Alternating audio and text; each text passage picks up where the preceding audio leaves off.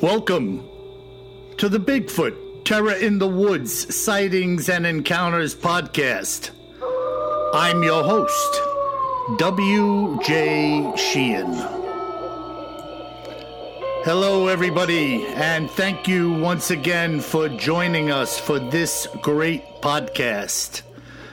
I am W.J. Sheehan, author of the series Bigfoot Terror in the Woods Sightings and Encounters available in paperback, ebook, and in the KDP lending library at Amazon.com. With four of the seven volumes also in audiobook at Audible, iTunes, and Amazon. Now listen up. Christmas is just around the bend, and these would make a great and conversational gift for somebody you know at home or in the office so do partake of a purchase. And as many of you already know, the first segment of our show is aptly named Cryptids in the News and Other Oddities.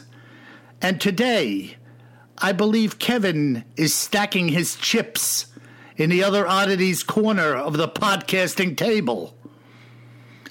I have many and varied interests when it comes to the strange and unusual, and I believe that many of you do as well.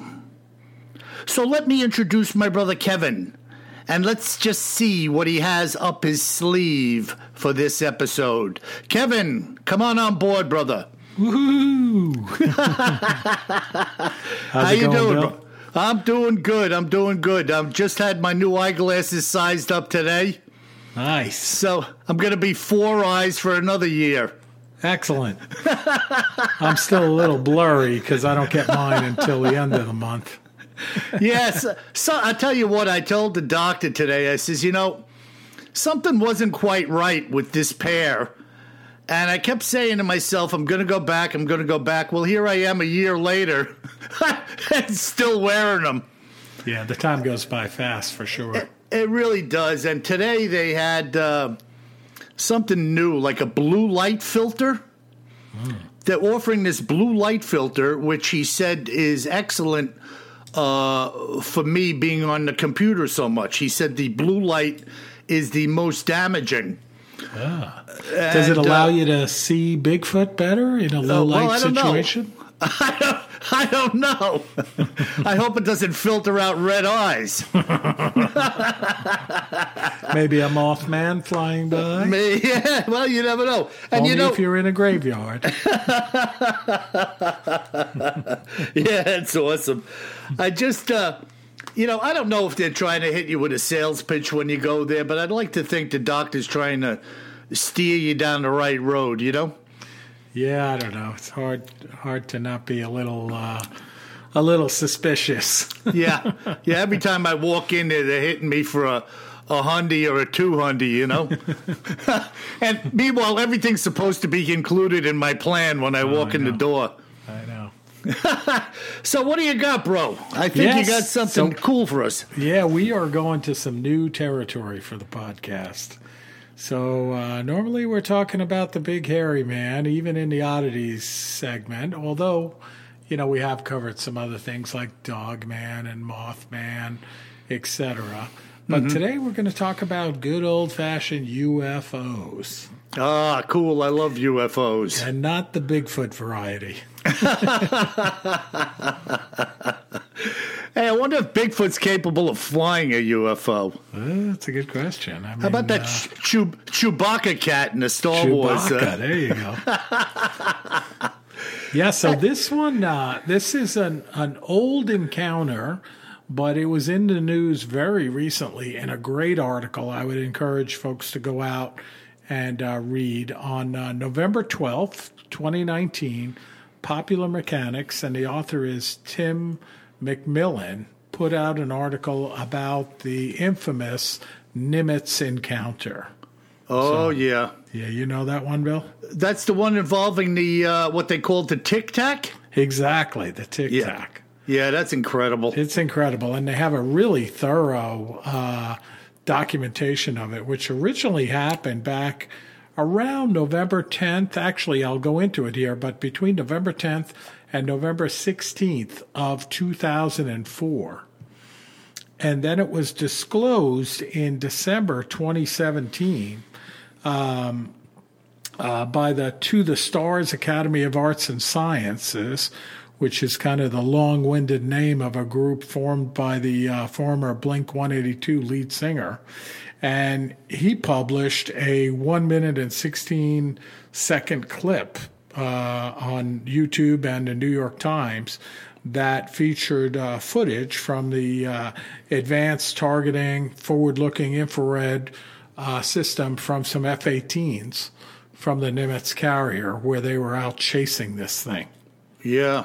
Super cool. And you, by the way, you can, I'll put the link on our website to uh, both the article and the uh, YouTube video in case folks haven't seen it or if they haven't seen it in a while, they can go into it. Yeah, you know, Kevin, and as you start digging into this, you know, this is just one event that somehow got loose. Exactly. Can you can you imagine in your mind if you let your your imagination wander for a little while just how many of such uh, uh, events such as this have well, actually happened that well, we know so, nothing about? So this one struck close to home for me because you know it happened in November 2004 right off the coast of Southern California. And I don't know if you remember Bill, but I had to go back and look at the date, but it was November 2015 when I saw that wild thing, uh, UFO off the coast in LA, um, uh, while I was standing on a cliff with like 50 other people that I work with, we saw this UFO for a period of like 15 minutes. I videotaped it, I took pictures of it, and it was right off the coast of Los Angeles. Um, it filled up half of the sky, again, for 15, 20 minutes and no one said anything about what this was until like 48 hours later they said oh yeah we were testing a uh, icbm you know off of a submarine or something like that. And i was like okay i'm not that i'm not a real skeptic of what the government says compared to some. And i was like are you kidding me? Why the heck would you test something at 8 o'clock at night off of los angeles and not announce it yeah, yeah, it seems really odd. That's very odd, right? So yeah, so this is the same exact time of year, only uh, you know ten years earlier. So I was like, oh, that's pretty cool. Let's let's take a look at this again. Yeah, yeah, and that that area over there, uh, the coast of California, particularly like the northernmost section of uh, California, I guess from like mid state northward, is just rife with UFO activity. Yeah, and this was down south. So, you know, it was between San Diego and Los Angeles. So, uh-huh. two very populous places. Yeah. And again, Friday night, Bill, really at yeah. 8 o'clock, you're going to test something that's controversial? I don't think so. Yeah, I don't think so either. Yeah. And you know what? If you're going to test something, why not do it during the daytime? uh, why not dur- Why during the night when the sky's going to light up? Or, why not or, or, light up half of the sky? Yeah, yeah, yeah you know, scared of people out of their uh, shorts. Well, and that was it. We were all look. You know, we were all there together, and it was frightening. I'll I'll put some of the pictures I took with my iPhone up on the website too. So, of course, this is a completely different encounter. Right. So this is in uh, uh, 2004. And I'm going to read you uh, what they call the executive summary that, um, you know, comes out. It's the unofficial executive summary of the Nimitz encounter that was also published in Popular Mechanics. So I'm going to read you this. It's pretty short, but it's a good summary, and then we can get into different aspects of it. Yeah, okay. All right. So they say during the period of approximately the 10th to the 16th of November in 2004, the Nimitz Carrier Strike Group was operating off the western coast of the United States in preparation for their deployment to the Arabian Sea. The USS Princeton, on several occasions, detected multiple anomalous aerial vehicles, or AAVS, I guess kind of like UFOs, mm-hmm. operating in and around the vicinity of the Carrier Strike Group. The AAVs would descend very rapidly from approximately 60,000 feet to approximately 50 feet in a matter of seconds. They would then hover or stay stationary on the radar for a short time and depart at high velocities and, and turning rates. And then on November 14th, after again detecting the AAVs, the USS Princeton took the opportunity of having a flight of two FA 18 fighters returning from a training mission to further investigate the AAVs or UFOs. The USS Princeton took over control of the FA 18s from the E 2C. You remember them, Bill, those Yeah. Grumman turboprops with the big disc on the top. Yeah, Dad used to call them the sub hunters. Exactly. And vectored the FA 18s for intercept, leading to visual contact approximately one mile away from the AAV. So they flew them over till they were about a mile away from these things, which was reported to be an elongated egg or a tic tac shape, like the breath mint tic tac Yeah. with a discernible midline horizontal axis. It was solid white, smooth with no edges. It was uniformly colored with no, no nacelles, pylons, or wings. It was approximately 46 feet in length. And the FA 18's radar could not obtain a lock on the AAV. However, it could be tracked while stationary and at lower speeds with the forward looking infrared radar. So it's kind of weird. Like the regular radar couldn't see these things, but they could see it with the FLIR. Now, you know, I'm wondering though, uh, and this is really what our stealth technology is all Absolutely. about. Absolutely. Uh, give, giving that silhouette where the radar can't come back. yeah, it just absorbs Right. the radar waves. So it's it's very interesting. Now the the FA eighteen isn't that the Hornet? That's the Hornet. Yeah. Okay, yeah, and that's a high speed aircraft. Oh, yeah. Uh, I'm sure it's uh, well along uh, with the technology as far as whatever's available. They've got it on board. Oh, they got everything. Absolutely. Absolutely. Yeah, yeah. So super cool. They're there and they're tracking it. This video, you know, the gun camera video from the Hornets, the FA 18s, are uh, they're up online. You can see them clear as day. You see one of these things, you know, that they call a tic tac, looks like a tic tac, and you hear the pilots talking about it. And this is all released now. And uh, it's just crazy, absolutely crazy that this was all there. You know, all this all this footage is available. You know, one of the most remarkable things is, and uh, they had a show on this a number of weeks ago. I don't know if you caught any of those episodes. Uh, they had a guy on there that was a former, I believe he was a Navy intelligence officer. They also uh, had the uh, radar guy, one of the chief radar uh, uh, uh, officers or crewmen that I believe was on that boat you mentioned. Both of them talking frankly and openly about what was seen, what was known about it, and what could be done about it.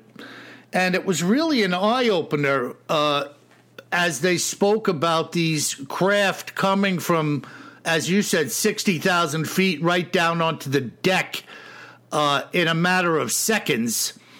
And then the planes were chasing it along the surface of the water. And this thing was moving at a ridiculous amount of speed uh, over the waves. Uh, and they couldn't they couldn't get it no matter what they did no matter how they tried to turn on it uh, to draw a bead on it with the radar to get a look at it uh, this thing was just outmaneuvering them in ways that are not humanly known Yeah, absolutely. And and uh, and again, high rate of speed, high altitude, eighty thousand feet. You know, pretty darn high, and then Yeah. down to fifty feet. You know, five zero feet above the water, Yeah. and they said doing about hundred knots.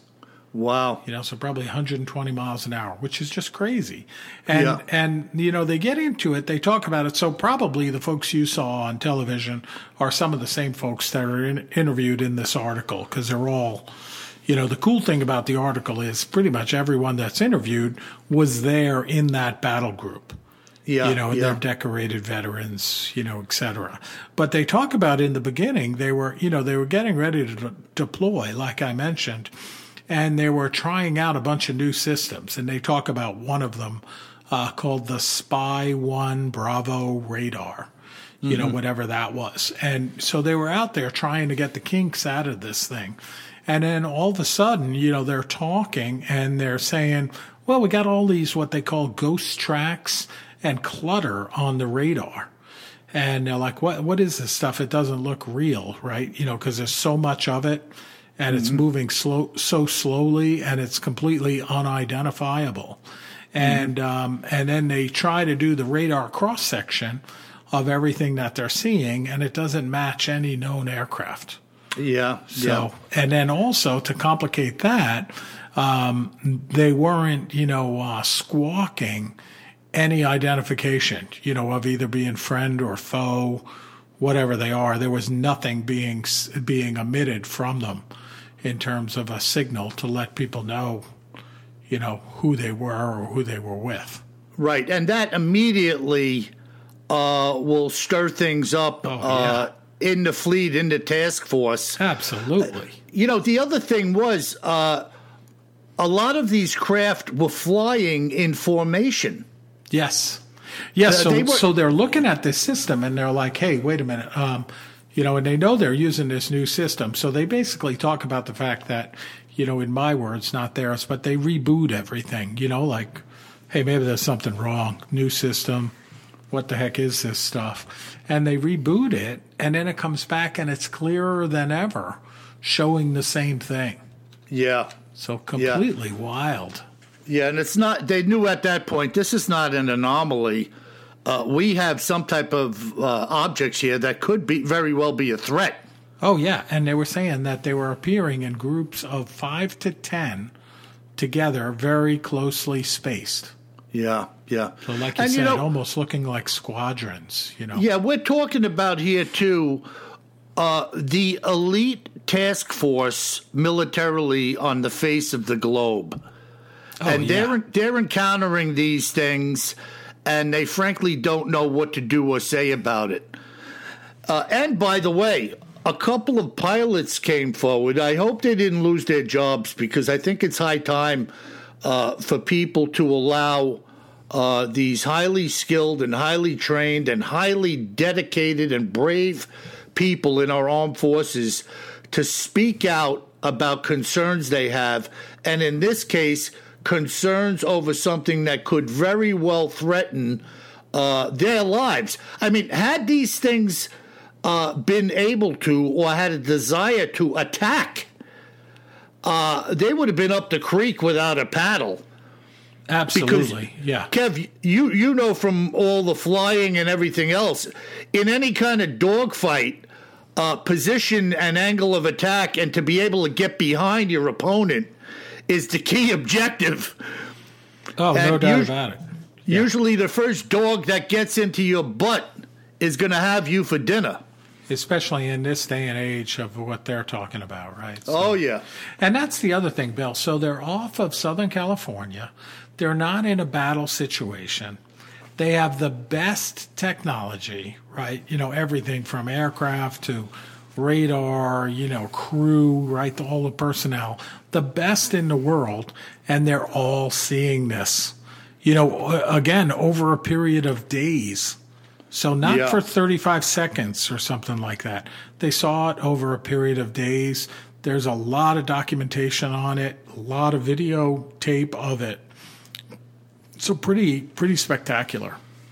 yeah. No, it's it's it's it, it it's just you know, Kev, and in addition to the aerial phenomena uh, going on around the world, and in reference to this Nimitz uh, task force, that coastal area uh, has been uh, it's been reported over there on numerous and numerous occasions of what they call uh, what do they call them now? USOs uh, unidentified submerged or submersible objects okay.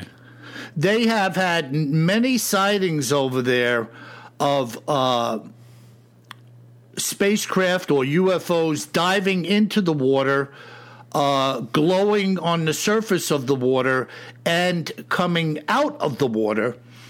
Uh, and there were also reports uh, being brought to the table uh, as far back as in the 80s and the 90s that I can recall of uh, a variety of ships tracking things moving under them mm. at incredible rates of speed. Super cool. Now, yeah, you know, now could we have subs uh, that can move, you know, a couple of hundred miles an hour underwater? I don't know.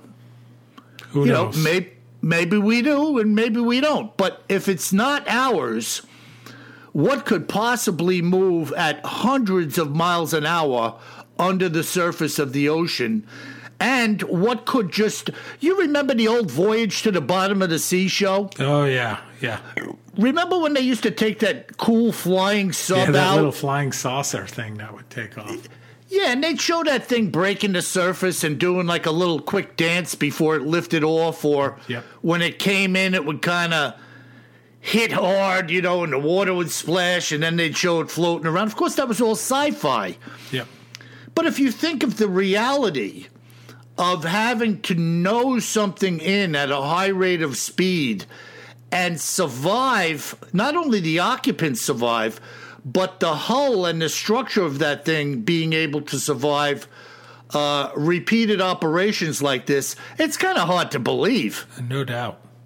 You know, you would think the structure of anything, I don't care how you build it, uh, it's pretty much a one time deal. You know, if you went in hard, uh, you probably wouldn't be using that craft again, you know? No, definitely, definitely. So we'll we'll have to do some stuff on that. But this article again, you know, check it out in Popular Mechanics to our our listeners, and I'll put some of the images up there, and then you know, I'm I'll put my images up uh, of the photographs that I took. You know, back in 2015 in the same region, and again, like I, I, you know, until I saw that that day with a bunch of folks, you know, standing outside of a resort in Southern California. So it wasn't like we were camping in the forest or something. We're standing there looking at this thing, and we looked at it for about 20, 25 minutes. And I remember like we were laughing about it and stuff, but at the same time, I was looking at Twitter and Google to try and see what the heck are we looking at. Yeah. And it made no sound, and it was there. It filled up half of the horizon you know, Wow. basically from the horizon halfway up to the vertical, Right. um, this burst of light, just unbelievable, out over the ocean. Wow, incredible. Yeah. And 20 minutes is a long time. Oh, it was it was amazing, Bill. I mean, absolutely amazing. And this this look at this. This is over a four day period. This sighting. Yeah, no, it's incredible. It, Yeah. It's just incredible. And you know me with the UFOs, uh, I'm full on. Uh, uh, you know, I know they're real. I know what I've seen. Right. Uh, but you know, I don't need anybody to convince me any further. Uh, and it's the same way that I feel about Bigfoot, having not even seen one of them. Right. I'm on. I'm on board with the reality of what others have seen. Right. Right. I mean, you know, you have a couple of Navy pilots telling you that they were tracking and looking at this tic tac in particular. Uh, and then the formations after having rebooted their computers appearing on the screen. Uh, do you need something else? Well, I mean, yeah. I- and by the way, you know, just to go further, this is the Navy pilots. This is also like the the airborne radar operators, the ship, you know, the battle group radar operators. Everyone is seeing this, and then other Yeah. folks on deck are looking at it through high powered binoculars. Yeah. So it's not Yeah, like just- one or two people. You know, No, it's it's it's damn near everybody. right? You know, what do you say about that? We're all hallucinating. Exactly. you know, I mean, hands to the sky. I give up. I know. I know. Wow. So that's that's the uh, the episode this week for uh, cryptids and oddities. yeah, no, that's that's excellent stuff, you know. And folks, uh, uh, I usually it's the case where I don't know really what my brother's talking about per se. I mean, I still didn't know what you were going to say today. Uh, all I knew was it was a UFO uh, encounter, and uh, but I said to my brother. I am sure a lot of the Bigfoot community, uh, speaking for myself in particular, has interest in a lot of strange activity that's going on out there. And uh, yeah, and this one co- was just in the news. You know, so again, November twelfth, twenty nineteen, in Popular Mechanics. This article, so check it out. And thanks to uh, Tim McMillan to putting this together. No, fantastic work, Joe. Cool. So, now you know what? Yeah, what do you got this, this, week, Bill? Well, in the spirit of other oddities, mm-hmm. as you were talking, uh, I had prepared something entirely different. And I don't know why. Uh, as you were talking, I just drummed up uh, a little something on our friend the Rougarou. so I thought to myself, well, Kev's into this other oddities uh, hook, line, and sinker today. And I thought to myself, what could ice the oddity cake but a little story of the Rougarou? uh-huh. So so here we go. This is really uh, uh, quite the tale, as you're about to hear. Uh, it was brought to my attention by a guy named Terry Philbin, a resident of, of, of all places, Louisiana. Rougarou country. Yeah, I mean, here you go. And uh, this is what he had to say about a sighting he had in October of 1979. He said that Two years prior to the day of this sighting, he had met his wife to be at Lackland Air Force Base in San Antonio, Texas. Mary Beth and I had both signed up for the Air National Guard from two different points of the compass and had first met in a Sunday church service on the base. It was love at first sight for both of us, and we actually only saw each other a handful of times while on the base, and then I headed back north and she headed back east to Louisiana, her home state. We stayed in touch, and I made several trips down to her home, where on the last trip I had proposed to her, and she said yes. So there's a little bit of a love story here. Yeah, love story with Rougarou. I mean, you can't Where beat that. Where do I begin to tell a story of a? Oh no, I'm sorry. I didn't know Frank Sinatra was here with me. What do you mean he's not? I'll crack the jokes around here. See, uh, speaking for myself, I had no real anchor around my uh, my leg, keeping me in Pennsylvania. She, on the other hand, had an extensive uh, family and a little girl that she had out of wedlock when she was 15. The family was really tight, and the mother and grandma looked after little Julia while Mary Beth was doing the guard thing. I had decided to move down south with them and make a go of it uh, locally.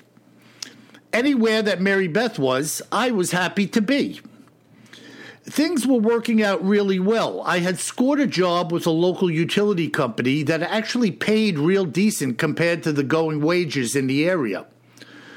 According to what I was used to, this was a depressed area, but the people didn't even know it and they were happy. I'm sure that there is more than one life lesson wrapped up in that statement somewhere. At any rate, their family had several homes scattered in a small area, and all of them were built on stilts in case of flooding. The reason why I mention this will come into play later on. Mary Beth, Julia, and I had taken over one of the homes as our own, which was really gracious of the family. There was zero mortgage and zero rent, which was quite a way to start off a marriage. Now, the stilts on this house were about six feet tall. There was a well built staircase that came up alongside of the house, which brought you right into the kitchen. Facing the front of the house were two rooms side by side, with a half wall dividing them. The room to the left was the dining room, which was connected to the kitchen by a pass through window for serving food. And the room on the right was a den. Both the dining room and the den had a large picture window on the front wall of the house that actually faced the road. There were houses across the street from us as well as on both sides, and to the rear of this house was a dense forest that became really boggy as you walked into it. So he's really trying to give us the lay of the land here. Uh, and you're going to understand why in a minute with the windows on the front of the house and the house being up on the stilts. Yeah. Uh, you're going to get a feel in a minute, or, or you're going to understand more fully what happens here. So he was told by some of the family and the locals that there was stuff in those woods that you didn't want to meet up with, even when the sun was shining. so he said that he had taken the message at the time with a grain of salt, knowing that these folk were a little bit different than he had been accustomed to uh, in the way that they lived and the things that they said. Well, the three of us were in this house for several months, and on more than one occasion, Julia had called for Mary Beth during the night. On several of these nights, Julia had come to sleep with us, and when I asked her what she saw, she said, A big dog. When I asked her what she meant, she said, A big dog was smiling at her through the window, and she didn't like him. That's not Yeah. good. Yeah. And as I said, the same thing had occurred on a number of nights, spaced out over several months. So it wasn't like every night she just wanted to sleep with us. Now, this house was built on a lot that had an angled grade to it. The side of the house that Julia's bedroom was on only had about four feet of exposed stilt whereas on the other side of the house there was a full six feet of the exposed timbers. I don't know why, but one day I was out next to the house and I grabbed a five foot long rake. I held the rake up to the house under Julia's bedroom window. As a rough estimate, it was about seven feet or so to the bottom of her window and about 10 to the top. I remember chuckling to myself and saying, Now that's a serious dog. and I blew it off. I remember the day as if it was yesterday, being the 9th of October. Mary Beth was in the kitchen baking some corn muffins while Julia and I were in the den. I was sitting in an easy chair watching the tube, and Julia was playing with some toys on the floor in front of me. I must remind you that this side of the house was facing the street and not the woods. There was a fierce rainstorm raging outside, and the power had flickered on and off several times, and then it went off for good. We lit some candles, and thankfully, Mary Beth didn't lose the muffins because we had a gas oven. It was 7:30 p.m. and the lightning and thunder started to come rolling in. It was so loud and frequent that Julia had jumped onto my lap. I couldn't blame her because it was even freaking me out. So much that I was wishing that I could jump into someone's lap myself. I was looking down at a book with this nice pedestal candle burning next to me. And every time the lightning flashed, the entire picture window in front of me lit up. On one of the flashes, I swore that I saw the silhouette of something large in the window, and then it went, bu- went dark. I was now looking straight at the glass, but it was black. No sooner had my eyes got accustomed to the dark than another lightning flash lit up the window, and there it was the upper body of a large creature with pointy ears sticking up like a wolf's. Whoa. Yeah. I didn't want to scare anybody, but suddenly I was a believer in Julia's story. I told Julia to go by mommy because I had to see something, and so she did. I put my face right up against the glass. And as I did, I distinctly saw something dart off to the side of the house. I walked down the hall to Julia's window and looked out, but I saw nothing. Mind you, it was very dark and the power was out. I then went to the rear of the house looking out towards the woods and saw nothing there as well. About 10 o'clock, the power came back on and the storm was gone. I told Mary Beth I was going out to my car for my smokes, and I grabbed a flashlight. I went down the stairs and headed straight for the front of the house to where the window was that I had seen this creature.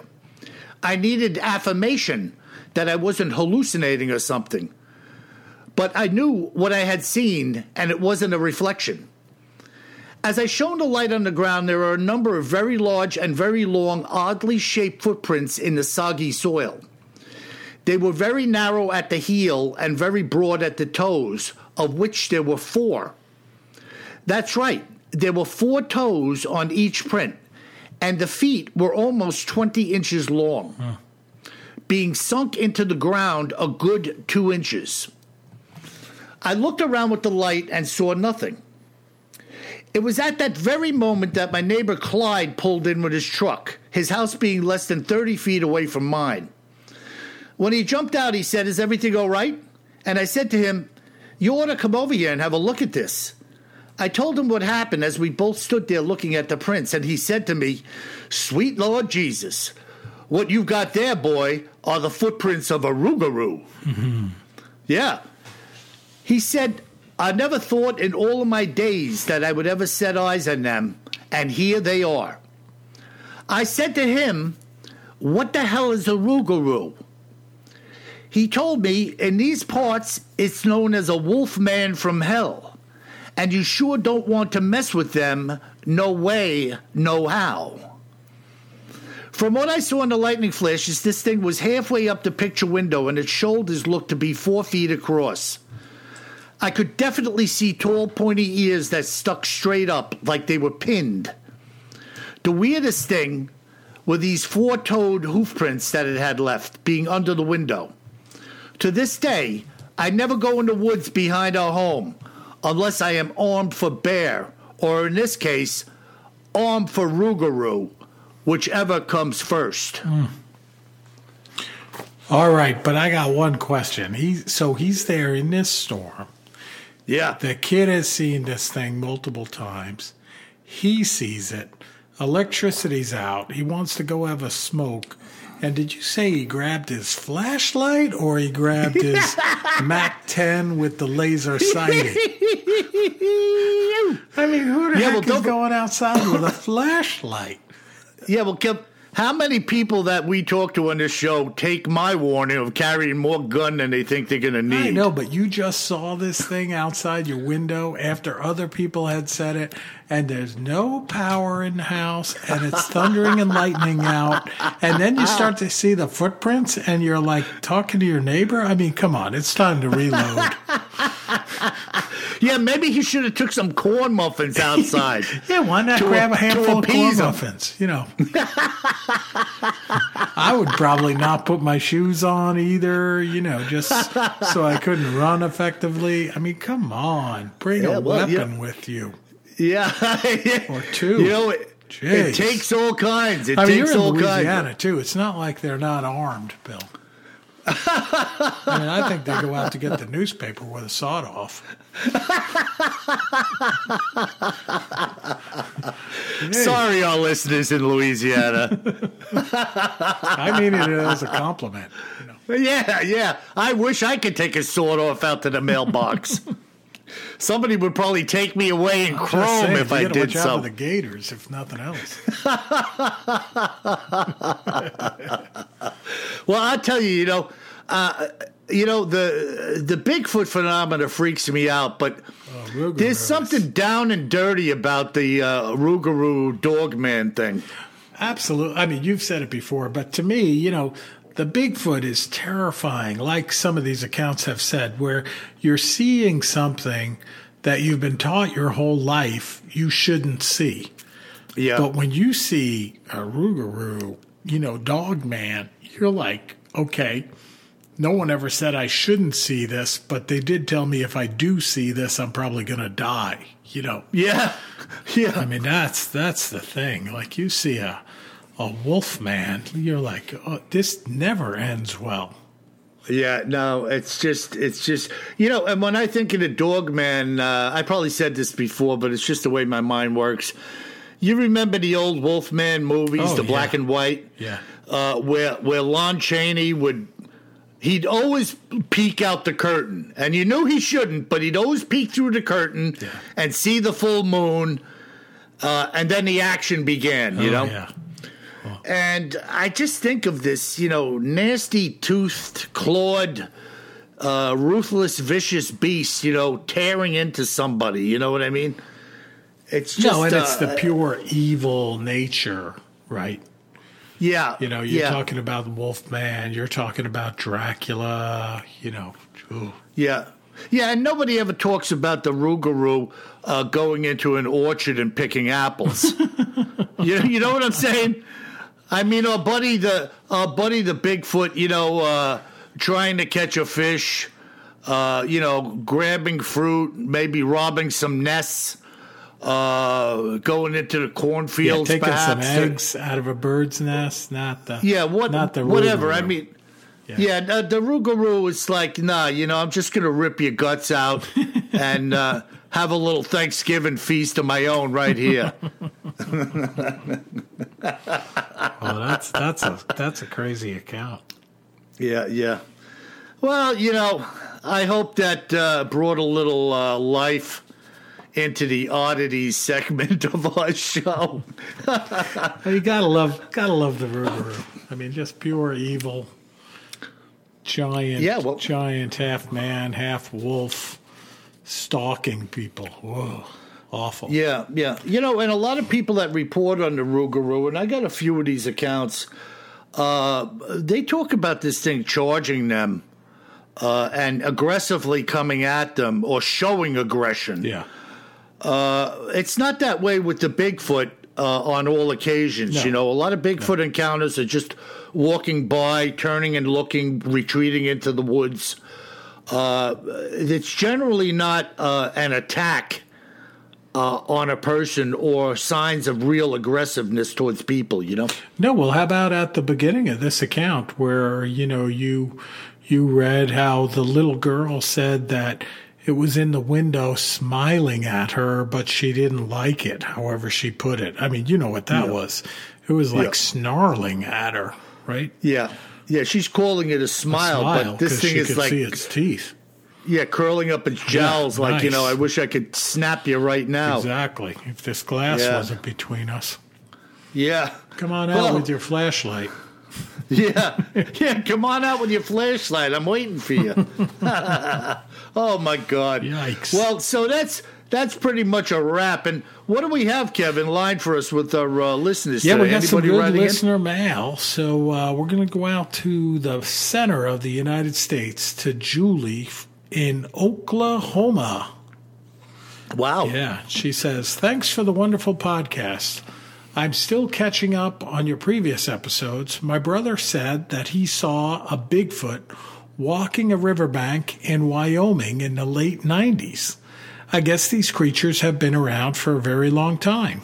What are your thoughts? Great show. So first off, we got to we got to get her brother to write in and tell us a little bit more about this Bigfoot walking on the riverbank in Wyoming. Yeah, you know, very interesting. And once again, the association between uh, Bigfoot and a body of water. Yes, This is this is always along a lake or a riverbank, right? Yeah. So this is they're either pathways or trailways or uh, places of food. Yeah, food Uh, source. yeah, Yeah, I mean, you know, hey, who knows? Maybe they like to take a dip too. absolutely. Yeah, cool off a little. Yeah, wash the fur. I mean, a lot of animals go in and get wet. No. Well, I mean, I told you that when we were up looking at the uh, brown bear, aka grizzlies, in Alaska, we were watching them on this little river where they were catching the salmon, and then we tracked this big one came running through to the uh, to the bay side, you know, to the sound side, um, the the salt water, and he dove in and he was thrashing around up to his neck in the water, and I said to the guide, like is he fishing out here? And he said, no, he's just cooling off. Like, Fantastic. They just I mean, jump you know, in. look You at know, that. they got that big fur coat on in the summertime. It's like the water's a lot cooler out in the sound there. They jump in and cool off. Well, there you go. So Yeah. there's the answer to the question right there. I mean, if the big grizzly's doing it, why not a Bigfoot? Absolutely. I, never, I never saw anything like it, and I didn't know they did it for leisure. But, you know, our guide was like, hey, if you had that huge fur coat on, it's like 85 degrees, you'd jump in the water too. I was like, Wow, that, that, that's incredible. Yeah. See, and and that's something only like you would know because you were there, or something that this guide or a hunter could share with you. Your average person has no idea a grizzly bear uh, would go for a dip in the water. yeah, no, no doubt about it. You know, I mean, we've seen them. We've all seen them. Uh, the footage of them sitting by the falls and swatting at salmon. Yep. Uh, but I've never seen one physically take a dunk. Yep. Wow, that's very interesting. Super cool. Yeah, so here, here this guy apparently the the uh, Julia is uh, reminiscing, or Ju- her name Julie. Uh, Julie, yeah. Yeah, I'm just thinking that's a little synchronicity right there. I'm just talking about a little girl named Julia, Exactly. and a listener writes in named Julie. Yep. Super cool. Uh, anyway, so she's she's recollecting for us her brother's story, not her own. no, her brother, yeah. Yeah, In Wyoming, no, it's, it's too. She's in Oklahoma. It's interesting. Yeah, it's interesting. You know, really interesting. Very wow, cool. and I'm sure. I'm sure Wyoming uh, has plenty of Bigfoot creatures walking Very around up rural there. place. I've spent some time out there, and boy, not many people at all in that square state. Yeah, yeah, you know. Wow, that's just incredible. Uh, thanks for bringing that to our attention. And ask your brother uh, if you see him uh, to contact us and maybe fill in some of the details as to what he saw and exactly when it happened and and how it all came to be. We'd be really interested in speaking with him. We definitely need him to write in. Okay, what else you got? Cool. So, all right, so we're going from Oklahoma to Alabama to Lester in Alabama. Roll Wow. Tide. He says, I Yeah. spent a fair amount of time actually looking for boogers in Bama and Arkansas. Wow. We have had some interesting experiences, mostly hearing branches break, grunting, and some chatter. Hmm. It's just as you wrote in your books, like Russian or Chinese, indiscernible. All of our experiences have been in the dark, and aside from shadows, nothing full on as yet. We'll keep at it, and you guys as well. Regards, Lester. Wow, that's pretty cool. Super cool. Yeah, you know, and I was just saying, I think a few weeks back that I don't know what all of this nighttime business is uh, in regards to the Bigfoot, because most of the encounters uh, uh, that I've put to uh, put to paper have been daytime, and including uh, what uh, Julie just told her about her brother. I'm sure he didn't see this Bigfoot walking down uh, the river in the nighttime. He couldn't have seen it. No, you wouldn't see it exactly. But yeah, here's Lester uh, out with some of the good old boys down there in uh, Bama and Arkansas, are going around at night, uh, which seems to be the preferred methodology uh, with a lot of Bigfoot people. And uh, the problem being, he's hearing branches crack. Uh, he's hearing some indiscernible uh, talking or language, as he's calling it Yep. and yet they can't see anything because it's dark. so, you know, I don't like where do people think these Bigfoot go during the day that they're only out at night? I agree. You know, it's, it's not like they're driving an Uber during the day uh, and they put on They're a Bigfoot suit. Yeah, yeah, yeah. hey, where you going? Sit in the back. Shut up. No smoking. Don't mess my car up. Get your own bag. What? Give me five stars or else. Oh, that is comical, man. All right. Yeah, that.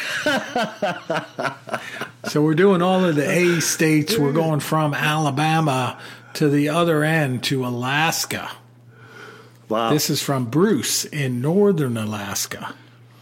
He writes, Fantastic show. I ran across some prints leading up and away from what appeared to be a kill site some years ago. I didn't Ah. measure them, but I would say that they were between 16 and 20 inches long. Not a speck of evidence was left other than the blood when I found them, so I don't know what was taken. The area I was in was wide open for miles, and I guess they must walk through here out in the open at times. Very interesting indeed. Thanks for all you do. Hmm. What do you make of that, Well, Kev? I mean, there's just no people up there, right? I mean, it's Alaska, let alone northern Alaska. I mean, I, I talked about it in uh, in an episode, you know, probably six, seven podcasts ago, where you know that's that uh, statistic that I saw when I was heading up to Alaska was amazing, where they said if the population density of Manhattan in New York City was the same as the state of Alaska, I think they said there would be 25 people living in Manhattan. You know, wow. it's just there's there's no people up there. You know, yeah. I mean, Now, northern. Uh, what's your knowledge of northern Alaska? He said northern Alaska. mean, what is there? there's not much up there. You know, from my understanding, there's some uh, just frozen tundra, some frozen tundra oil and natural gas mining, but nothing really. Well, and that's like that all year. Oh, it's pretty pretty rural up there, pretty chilly, and You're getting up near the Arctic, Arctic you Circle, are right? you're right in it. Wow. So- So, and, you know, it's just like, what the heck? If this was a Bigfoot, what the heck is this thing doing walking around up there? It's just bizarre. Yeah, I mean it's uh, if you can have the Yeti in the Himalayas, you can definitely have Bigfoot walking around up there, though. Yeah, and let's face it, no, no, no offense to anybody. I mean, uh, there are people that live in these remote locations where it's freaking bitter cold and nasty most of the No year. doubt about it.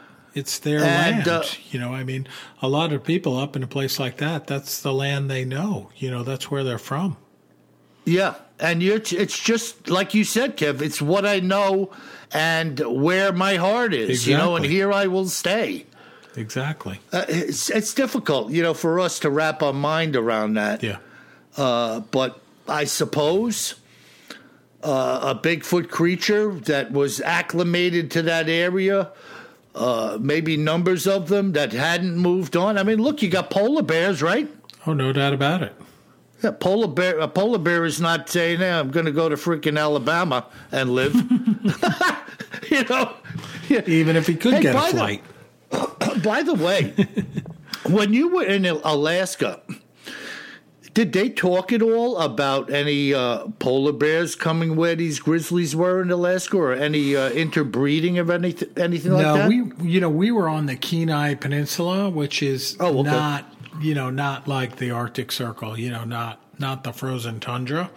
It's kind of a beautiful place. I mean, I've been looking at the weather now. It's pretty cold and pretty nasty, and some good snow. Looking at some of the Mm-hmm. webcams of places we went, but not not really polar bear country.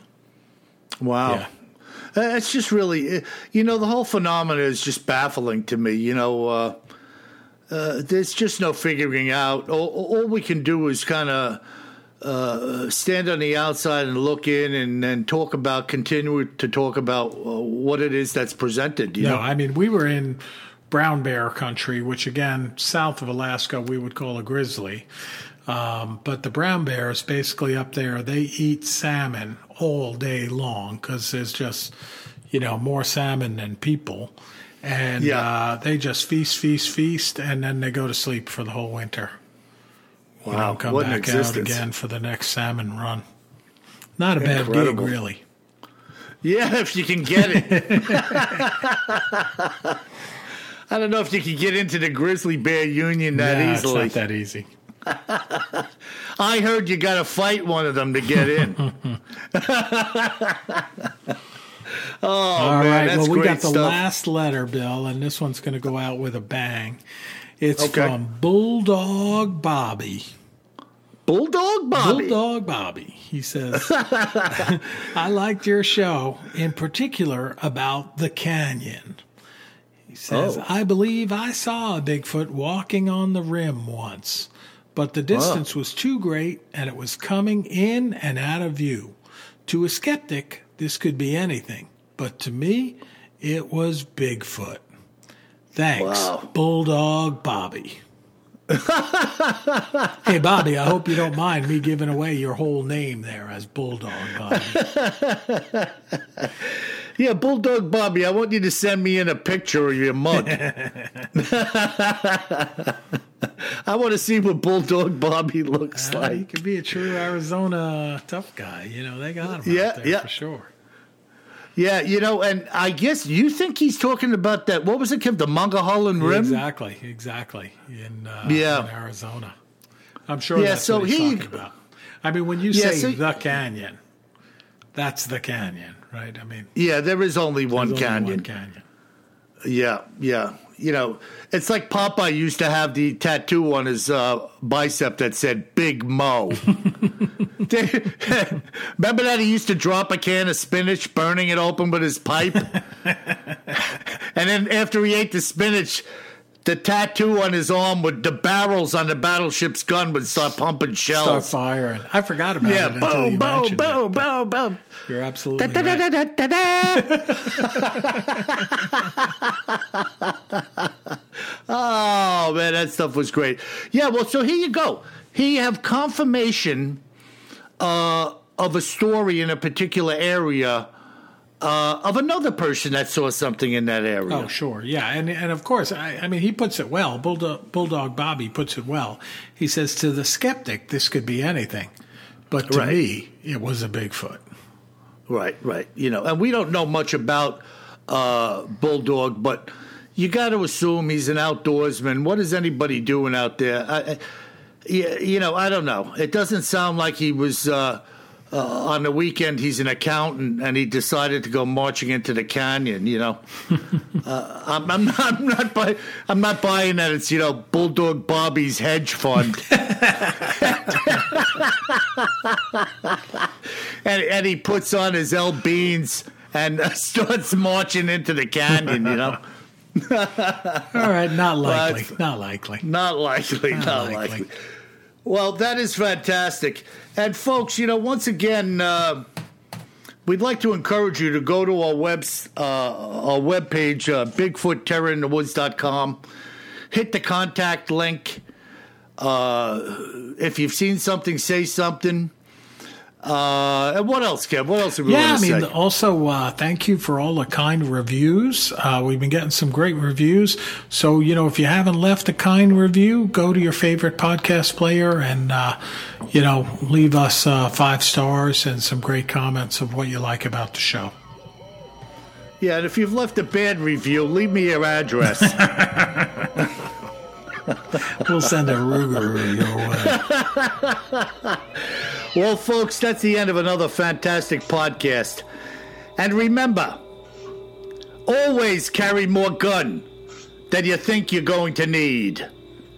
Sleep tight.